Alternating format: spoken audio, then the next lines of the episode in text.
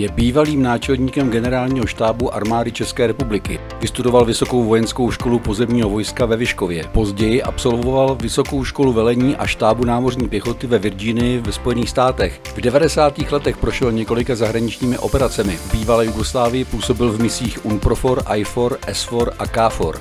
Velel 43. výsadkovému praporu v Chrudimi a později celé 4. brigádě rychlého nasazení. V roce 2018 se stal náčelníkem generálního štábu, v této funkci působil až do června 2022, kdy odešel do civilu. Armádní generál ve výslužbě Aleš Opata. Pane generále, jak se to stane, že z tankisty se stane pravověrný výsadkář? Tak každý musí někde v armádě začít. Já jsem začal u 8. tankového pluku, a víceméně můj cíl byl dostat se k výsadkářům, což se potom, což se potom naplnilo cestou přes Český Krumlov až do eh, brigády rychlého nasazení, až do Chrudimi, takže moje vize v tomhle směru byla, byla jasná. Každopádně ten, eh, těch pár let na tom tankovém pluku byla docela zajímavá zkušenost. Hm. Já když si vzpomenu na, řekněme, závěr vaší eh, mise v pozici náčelníka generálního štábu, tak nejde vzpomenout na eh, velitelské schromáždění, které bylo 22. února loňského roku, kde teda jste byl poměrně hodně ostrý ve směru, eh, řekněme, k potřebám armády České republiky, které se neúplně naplňovaly. Na, na úvod je třeba říct, že armáda umí své požadavky přesně definovat. Ty požadavky se nede, nedefinují na základě toho, že jeden den ráno dostanete dobrý nápad a řeknete, chceme si koupit takový letadlo. Eh, má to dlouhodobý vývoj, má to, eh, je to podmíněno celou řadou analýz a dalších věcí a pochopitelně je tam i to zadání na to, protože to na to je třeba vnímat jako jednu velkou armádu a každý stát má v té armádě, v té armádě na to svoji roli. A role české armády, protože my jsme, eh, říká se tomu centric, což znamená, že jsme dominantně zaměřený na pozemní síly, plus některé specialisty, takže potom ten vývoj a to směřování je jasný. Eh, armádu v minulosti provázely dlouhodobé problémy s nestabilitou toho rozpočtu. Jedna věc je mít peníze, ale druhá věc je mít eh, prostě nějaký dlouhodobý výhled na ten horizont třech až pěti let, protože žádný ze strategických projektů nebo významných projektů netrvá 14 dnů, ale jsou to roky, že jo? A samotná příprava trvá měsíce. Takže ta stabilita toho rozpočtu pro nás byla vždycky důležitá. No a pochopitelně eh, voják obecně je nedočkavý, že jo? Eh, voják, včetně mě teda, že jo? na novou zbraň nechce čekat, nechce čekat pět let. Takže my jsme tlačili na to, aby se zrychlily ty akvizice a celá, další, celá řada dalších věcí, což já pochopitelně chápu, že jsou tam i objektivní příčiny, proč to nejde tak rychle, jak bychom si, eh, jak bychom si představovali, ale je to v té kategorii, že opakování je matka a moudrosti a je třeba o tom mluvit často, aby to nezapadlo. No ale v lodi jste byl příkrý, tak jako na to velitelském schromáždění. Eh, je třeba říct to, že eh, chování Ruska se začalo měnit někde od roku 2008, eh, kdy Rusko napadlo Gruzii. Kdy to Rusko přešlo od svého, řekněme, asertivního vyžadování svých zájmů na agresivní. Eh, ten vrchol byl potom v roce 2014 Krym. A potom v roce 2014 se celá řada věcí v rámci NATO začala měnit. Začala se měnit k obraně v rámci 360 stupňů území aliance. Byla velká pozornost věnována eh, východnímu křídlu. Změnily se modely sil, celá řada dalších věcí. Takže to NATO se na to začalo připravovat.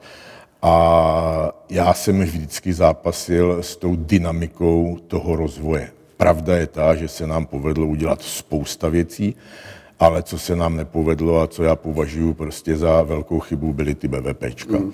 pro sedmou mechanizovanou brigádu. Dneska jsme v jiné situaci, dneska padlo rozhodnutí, který to bude, eh, který to bude obrněný transportér a já myslím, že dneska už je jenom otázkou času, kdy se, kdy se podepíše smlouva, což bylo pro nás klíčové.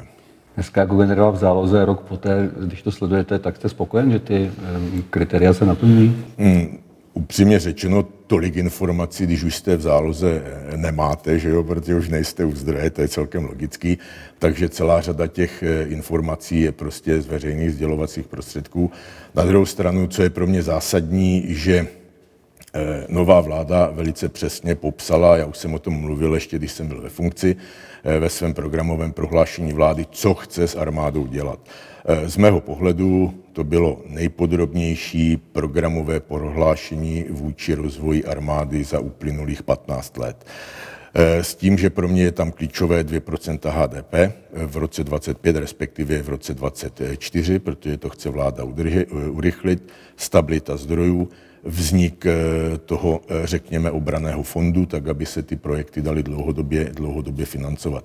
Takže za mě to politické zadání, směřování jednoznačný a každý voják může být jenom rád. Mm-hmm. Generál Řehka, váš nástupce, říká, že politika do armády nepatří. Jak vy jste jako náčelník generálního štábu, teď nechci říct válčil, ale komunikoval s politiky?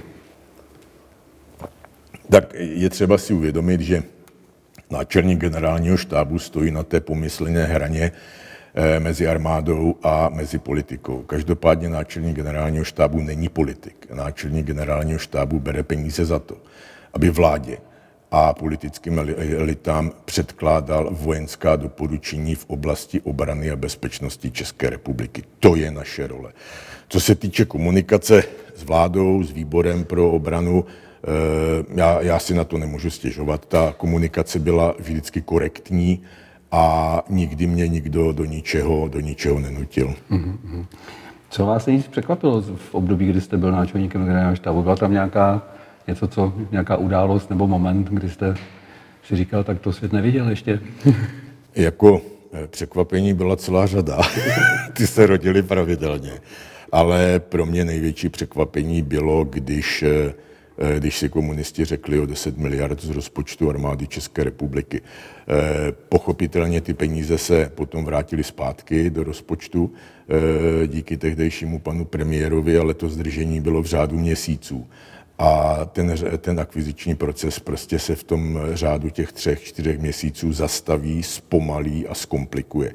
Což je obrovské množství práce, protože se musí předělat specifikace, rozpočtové určení těch peněz a celá řada věcí.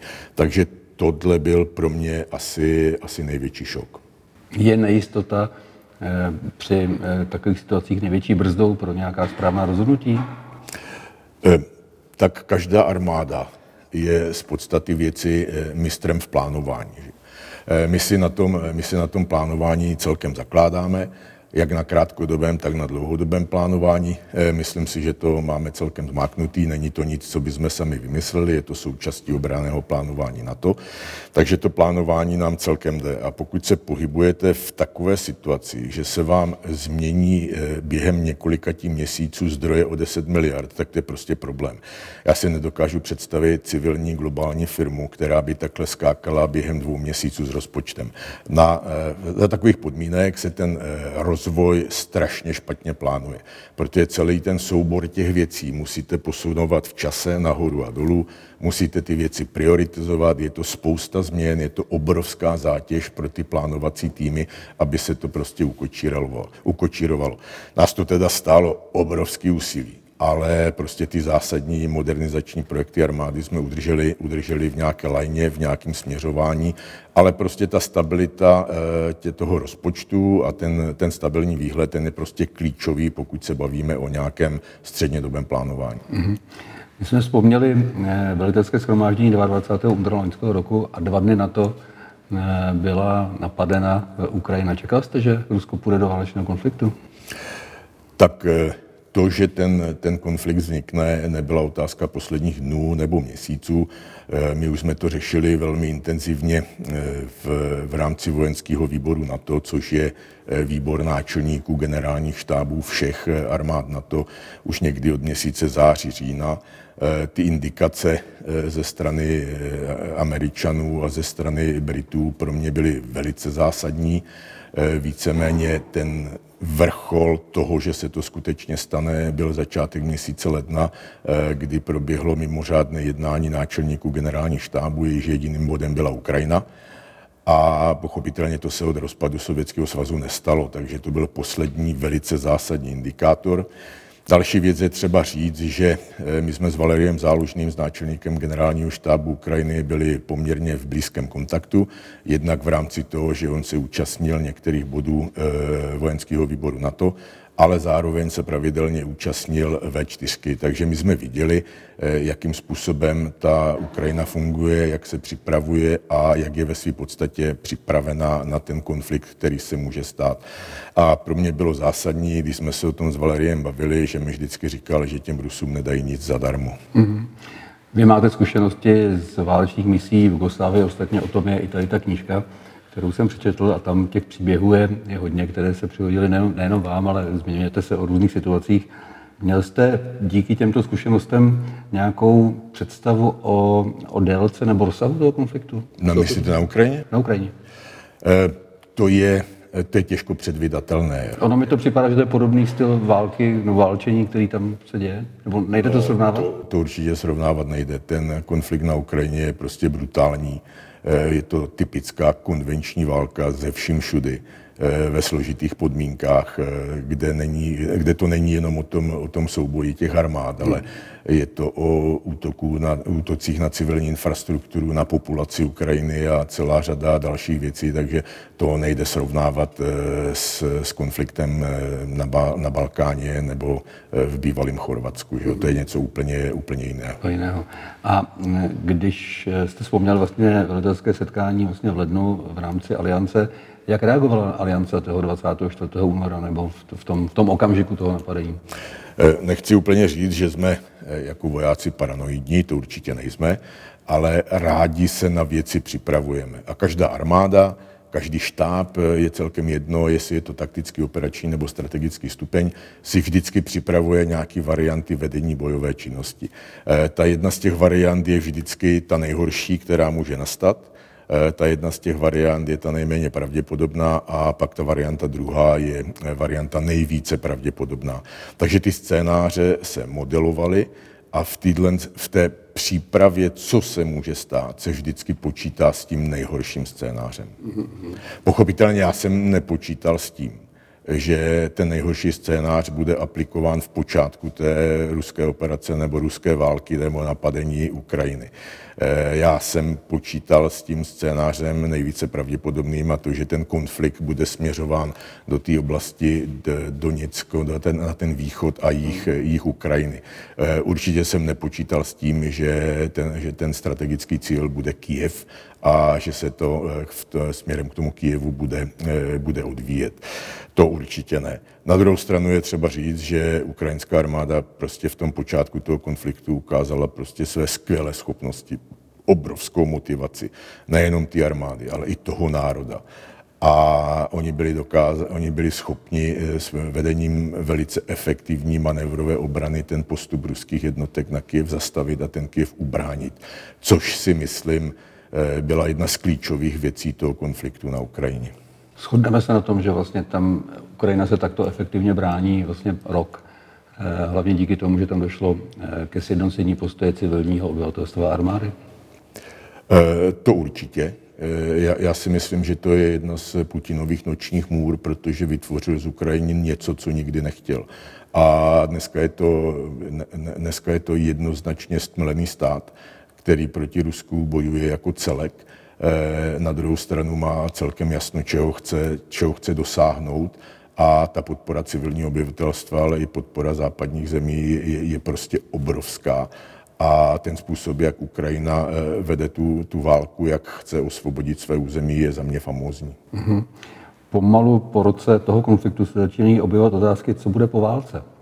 Eh, co je, myslíte, cílem vlastně vyřešení vlastně toho mírového stavu? Je to dosažení původního řekněme, územní, původní územní celistvosti Ukrajiny, nebo, nebo je to nějaký jako větší tlak na Rusko, aby mm, se přehodnotila nějaká státní struktura jako taková? Tak eh, v těch vojenských scénářích každý konflikt má fáze. Že? A ta poslední fáze je vždycky návrat k původnímu stavu.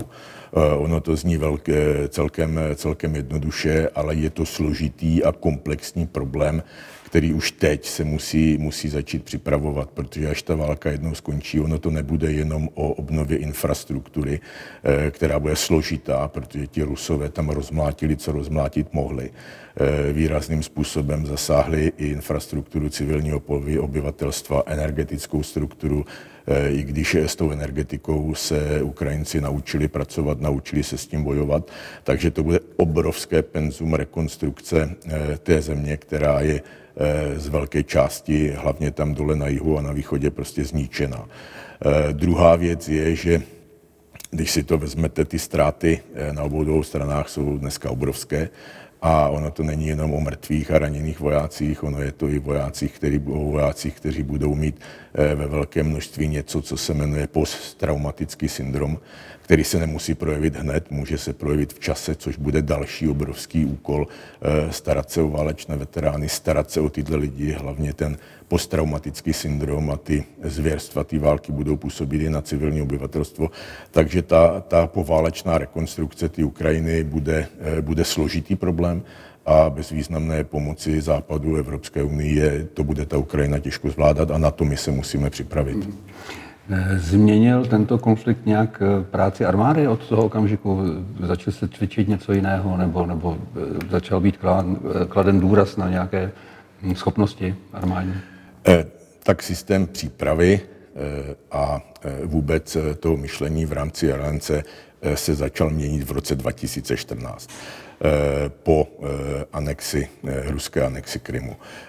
Vznikla celá řada nových strategických dokumentů, ať to byla vojenská strategie, ať to byl, říká se tomu NWCC, NATO Future War Forwarding Concept, což znamená způsob budoucího válčení, Eh, vznikly eh, v té době vznikly dvě nové domény, které se integrovaly na to bojiště, a to je kybernetická doména a doména vesmírná. Mm-hmm. Takže není to o tom, že jsme čekali, až začne válka na Ukrajině. Ta Ukrajina, ta, ta příprava toho na to, na tuhle situaci a na obranu východního křídla začala dřív.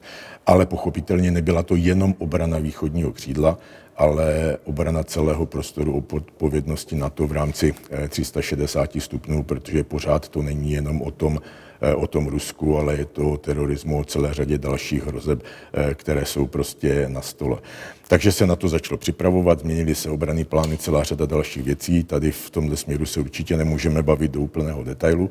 Eh, každopádně to, že se na to, to, na to připravovalo, na tuhle tu situaci, která vznikla, dokazuje prostě to, jak rychle bylo na to a flexibilně schopno reagovat posílením hranice na východě aliance. A když se podíváte do těch, do těch veřejně dostupných dokumentů, tak zjistíte, že to množství těch, těch sil a prostředků, nejenom těch pozemních, ale i leteckých, námořních a dalších, eh, které se do té oblasti přesunulo, eh, tak v horizontu týdnů se vyrovnali tomu množství ruských vojáků, který, který vstoupili na Ukrajinu. Eh, každopádně to by neexistovalo samo od sebe, pokud by se na to ta aliance nepřipravovala. A co se týče změn eh, koncepce výcviku a další věci, eh, ta, ta taktická koncepce, ten výcvik těch vojáků a ten systém toho, jak my vojáky cvičíme, ten je jednotný v rámci aliance nebo je velice podobný ve všech ostatních státech. Pochopitelně od toho roku 2014 se nejenom v NATO, ale i v České republice začal klást velký důraz na výcvik velkých celků což znamená na výcvik praporních úkolových uskupení, brigádních úkolových uskupení. Eh, abych to zjednodušil pro diváky, prostě na velkého, velké množství vojáků a to ve všech těch doménách, v kterých se vede bojová činnost. Nejenom na zemi, ale také na moři, ve vzduchu, v kybernetické doméně, později eh, v té doméně, doméně vesmírné. Dneska se tomu říká eh, multi-domain operation, multidoménové operace. Tak, abyste byli schopni v celém tom prostředí, který je eh, tři, trojrozměrné, abyste v něm byli schopni působit. To se určitě stalo. Co se týče zkušeností z války na Ukrajině, Eh, ty zkušenosti z války na Ukrajině určitě budou.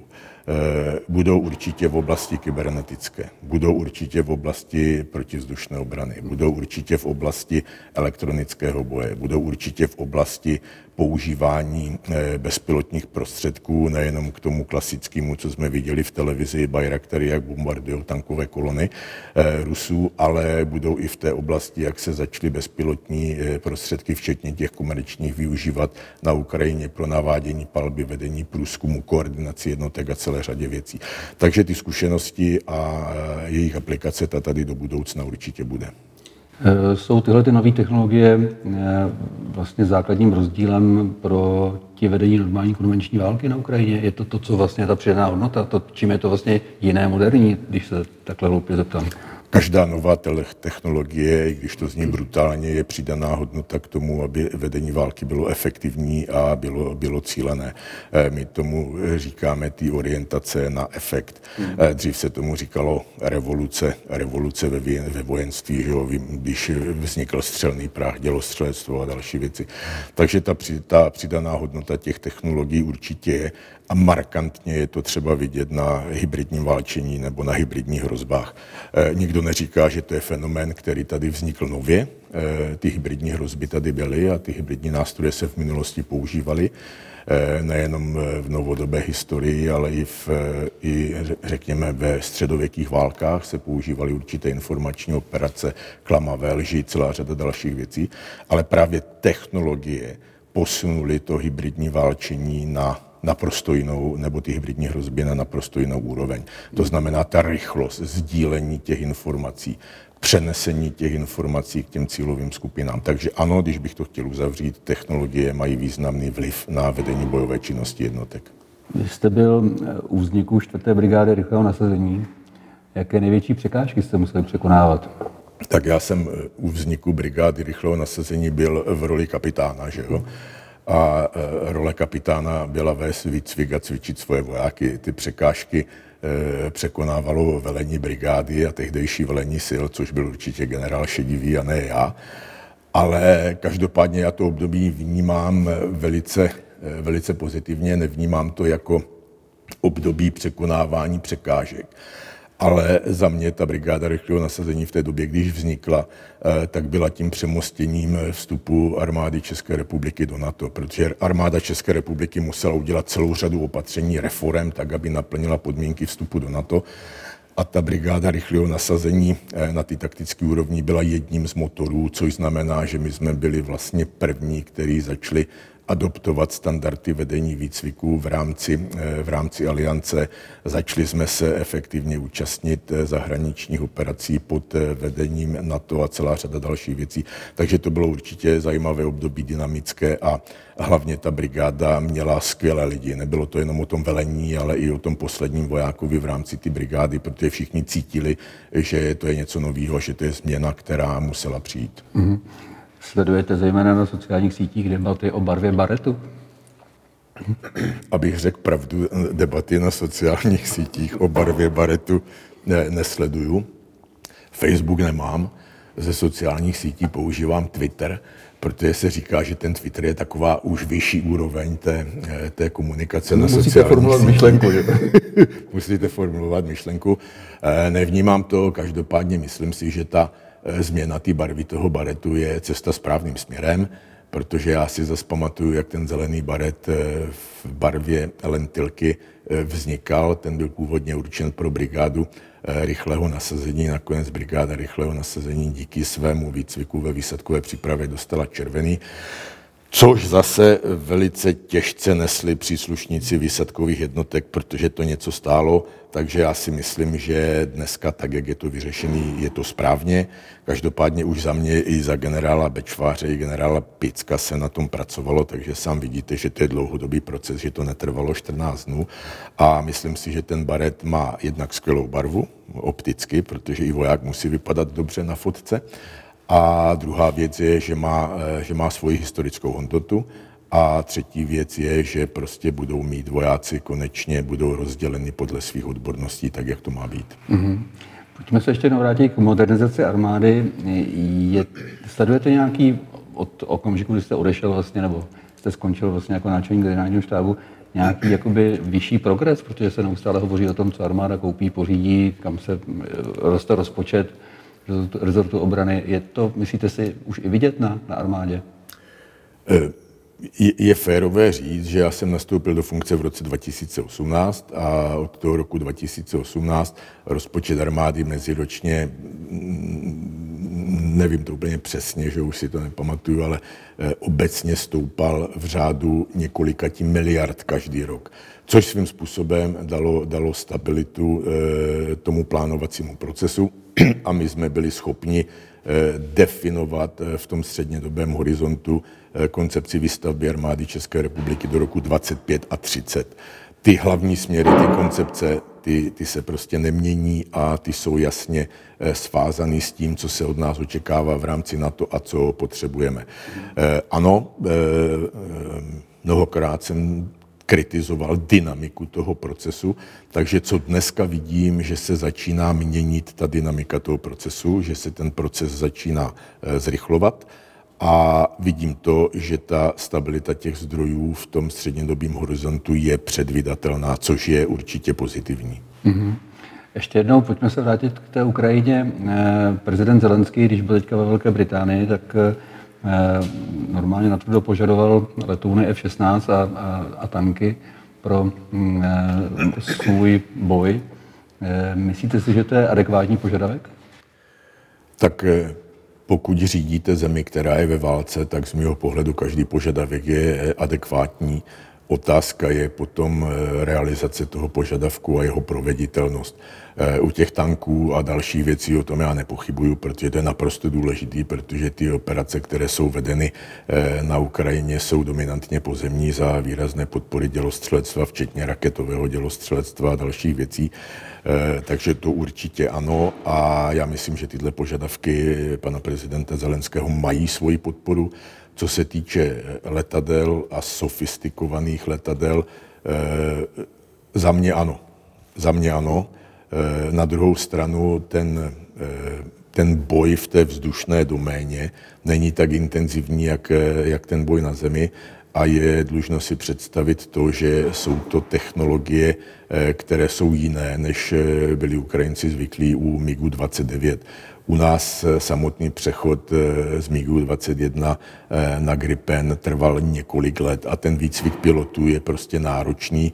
Je to o jiné mentalitě, o jiném způsobu vedení boje. Já nejsem úplně expert na letectvo, ale vím, že to nebylo jednoduché a ne každý pilot, který byl skvělým pilotem MiGu-21, se stal, eh, se stal skvělým pilotem eh, nového Gripenu. Takže je to o technologiích, o přípravě a ta příprava je dlouhá. Mhm. Česká republika Ukrajině pomáhá od samého začátku, dokonce patří mezi nejvýznamnější eh, donátory nebo pomocníky vlastně. Pomáhá i armáda, v současnosti probíhají výcviky vlastně ukrajinských vojáků a zdravotníků, kteří se pak vracejí do první linie. Můžeme udělat ještě něco dalšího, nebo ještě může nějak jinak přispět Česká republika z toho armádního hlediska? Jako to je docela složitá, složitá otázka. Já si myslím, že Česká republika dělá maximum od e, samotného začátku, e, ať je to ta dotace z hlediska techniky zbraní, zbraňových systémů, včetně, včetně toho výcviku. E, já si myslím, že současná vláda a i ministerstvo obrany, i generální štáb mají nastavené přímé vazby s, s Ukrajinou, nejenom s Ukrajinou, ale i v rámci aliance a že ty požadavky jsou, jsou centralizované a že té Ukrajině vycházíme vstříc. Je, je těžké říkat, co by jsme ještě mohli dělat, ale ty oblasti, tak jak jsou teďka nastaveny, jsou nastaveny velice dobře.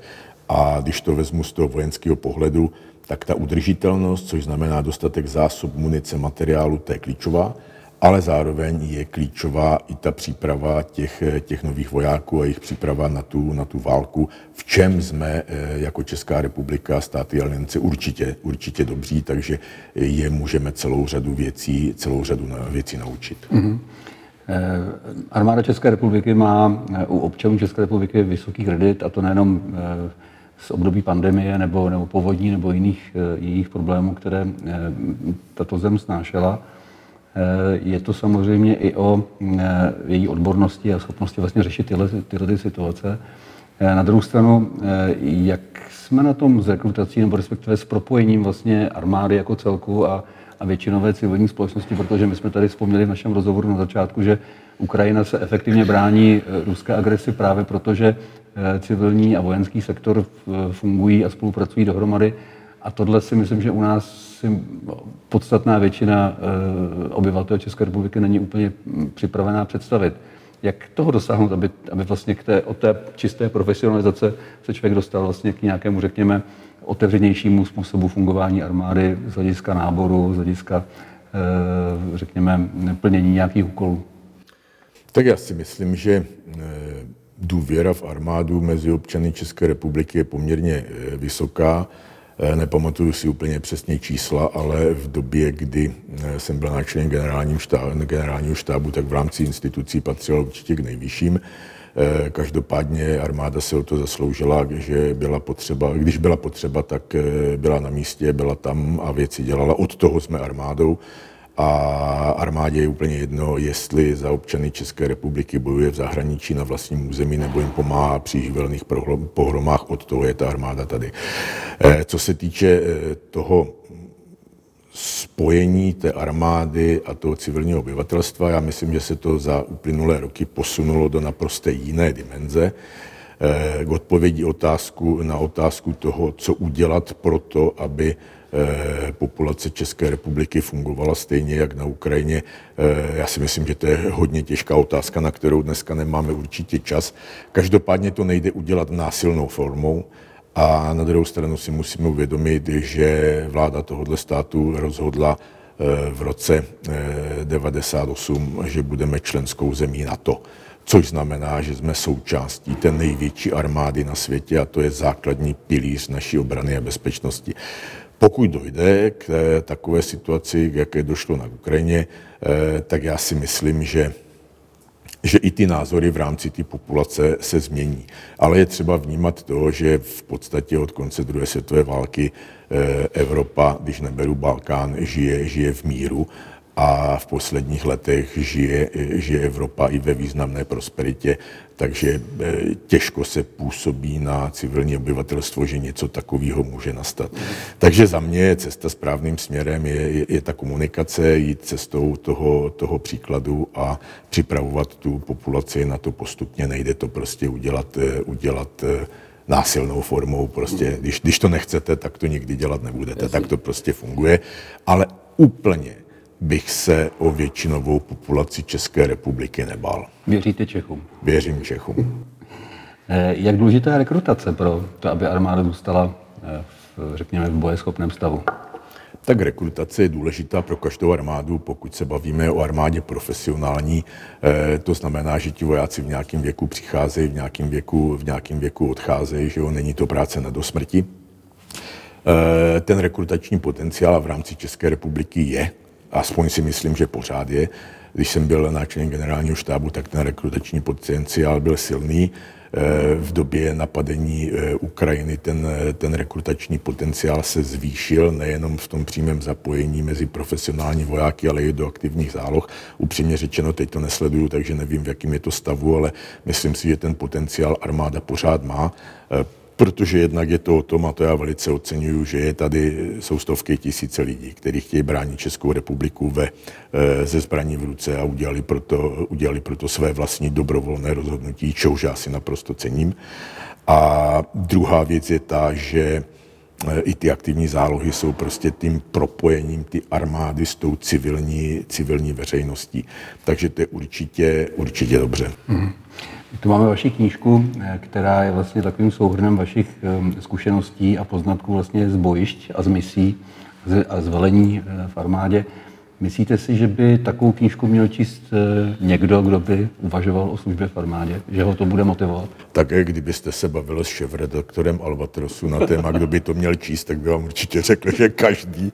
Ale Eh, moje motivace s Ivanem Amšíkem byla, eh, byla ta schrnout eh, nějakou etapu vývoje armády České republiky, včetně těch zahraničních operací a celé řady dalších věcí, takovým, řekněme, lidským způsobem, protože i Ivan Hamšík některé mé vojenské formulace musel překládat, než jsem se, než jsem se do češtiny, než jsem se naučil to správně definovat. Takže za mě je to takové zhrnutí té historie té armády od toho od toho roku, řekněme, 92, 93. Není to knížka, v které je uvedeno tisíce jmén, ale snažili jsme se to psát tak, aby se tam každý prostě našel, jak v těch operacích, tak v těch jednotlivých etapách modernizace, změny a transformace armády České republiky. Děkuji za rozhovor a ať se vám daří. Já děkuji za pozvání.